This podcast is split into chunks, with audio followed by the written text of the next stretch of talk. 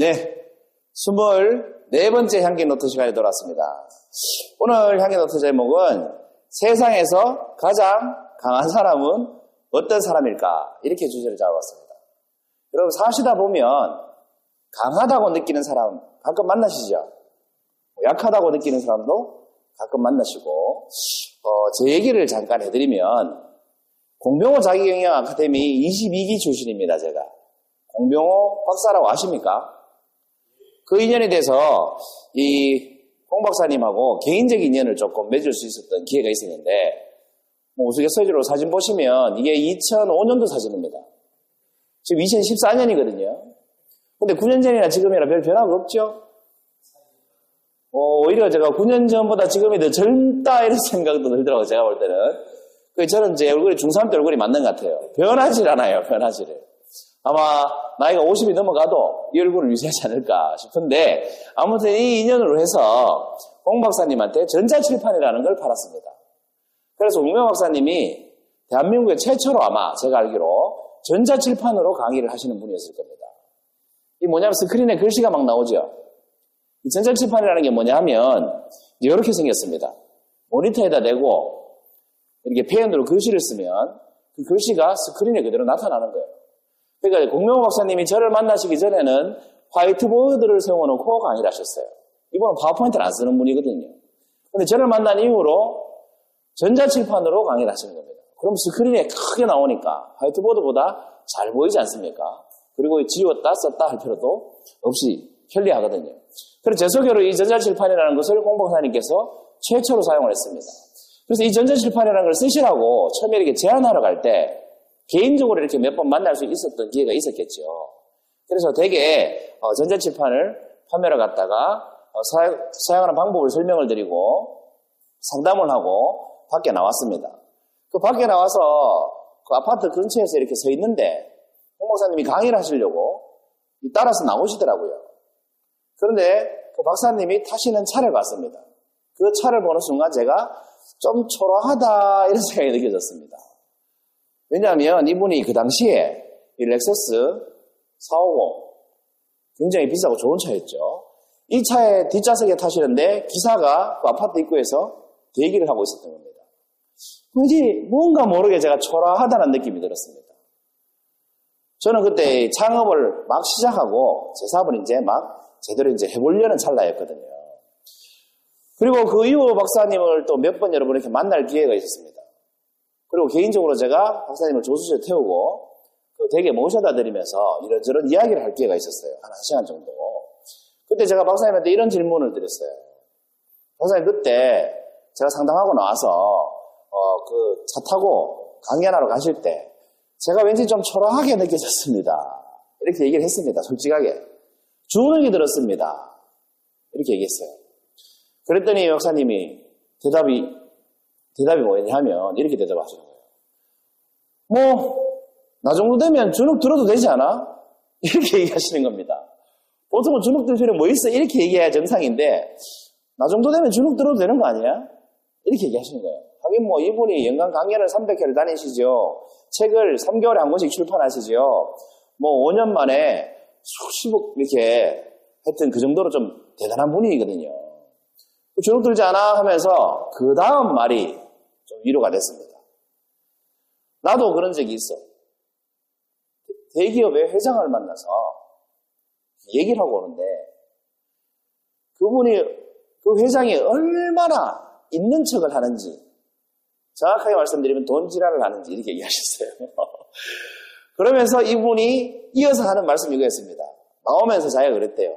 그 회장을 만나고 나오면서 자기가 그랬대요. 두고 봐라. 18.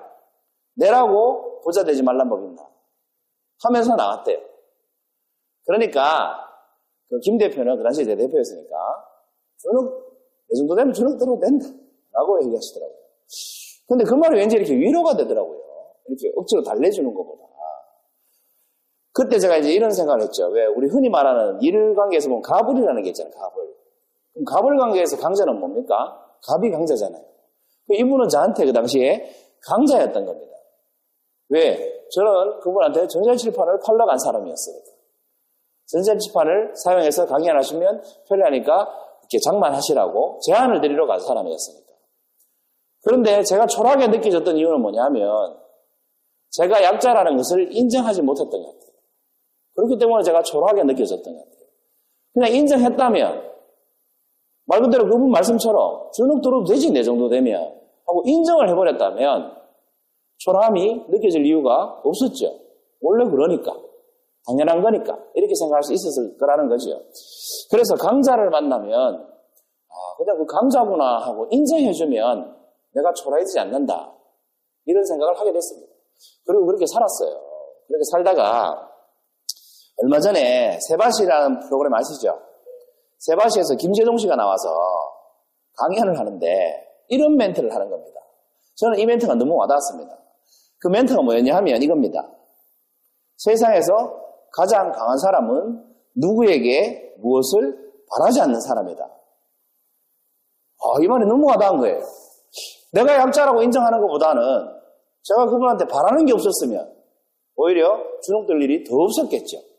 철하지 않았겠죠. 그래서 저는 이 말이 너무나 와닿았던 것 같습니다. 그래서 바라는 게 없는 사람을 이기기는 정말 힘든 것 같습니다. 이건 김재동 씨가 한 말이 아니고 김재동 씨가 드라마에서 들은 대사라고 하면서 한 얘기예요. 그래서 아무튼 아 앞으로 바라는 게 없어야 되겠다 인간관계에서 그럼 내가 초라해질, 초라해질 일이 없겠구나 이렇게 생각하고 살았어요.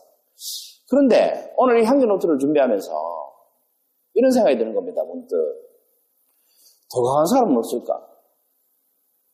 정말 세상에서 가장 강한 사람이 누구에게 바라는 것이 없는 사람일까? 더 강한 사람은 없을까? 이런 생각이 들었습니다. 여러분 생각은 어떠십니까? 더 강한 사람 없을까요? 저는 있다고 생각합니다. 더 강한 사람은 어떤 사람이냐 하면 언제나 이렇게 질문을 하는 사람입니다. 이 그림이 힌트입니다. 어떤 질문을 하는 사람일까요? 언제나 이렇게 질문하는 사람이 제가 볼 때는 누구에게 바라지 않는 사람보다 더 강한 사람입니다. 어떤 질문을 하는 사람이겠습니까?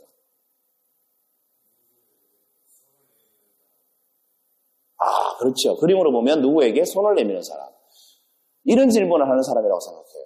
바라지 않을 뿐더러 오히려 누구에게 무엇을 해줄 수 있을까를 늘 질문하는 사람. 저는 이 사람이 더 강한 사람이라고 생각합니다. 나한테 바라지 없는 정도, 바라는 게 없는 것에서 끝나는 것이 아니고 나한테 뭘 해줄까를 늘 생각하는 사람입니다. 이런 사람을 어떻게 이기겠습니까? 나한테 뭘 해주려고 늘 생각하는 사람. 여러분 대표적인 인물이 누구겠습니까? 세상에서 이분이 저는 가장 강한 사람이라고 생각합니다. 바로 우리의 어머니입니다. 우리 어머니는 늘 자식에게 뭘 해줄 수 있을까만 연구하십니다. 그것도 자식이 60이 되든 70이 되든 그분이 돌아가실 지경까지 자식에게 늘 뭘 해줄 수 있을까만 생각하십니다. 아버지는 안 그렇습니다. 어머니가 그렇습니다. 그래서 세상에서 가장 강한 사람은 엄마다 이런 말을 누가 했던 것 같아요. 어머니는 자식을 위해서라면 뭐든지 합니다. 그래서 강한 거죠. 여자라서 강한 것이 아니라 어머니라서 강하지 않습니까? 그래서 세상에서 가장 강한 사람은 어떤 사람일까가 오늘 향기노트 주제지 않습니까? 어, 제가 생각할 때는 세상에서 강한 자, 가장 강한 사람은 누구에게 아무것도 바라지 않는 사람이 아니라 누군가에게 늘 무엇을 해줄 수 있을까를 질문하고 연구하는 사람이라는 생각이 들었습니다. 여러분 생각은 어떠십니까? 향기노트 24번째 시간이었습니다. 마치겠습니다.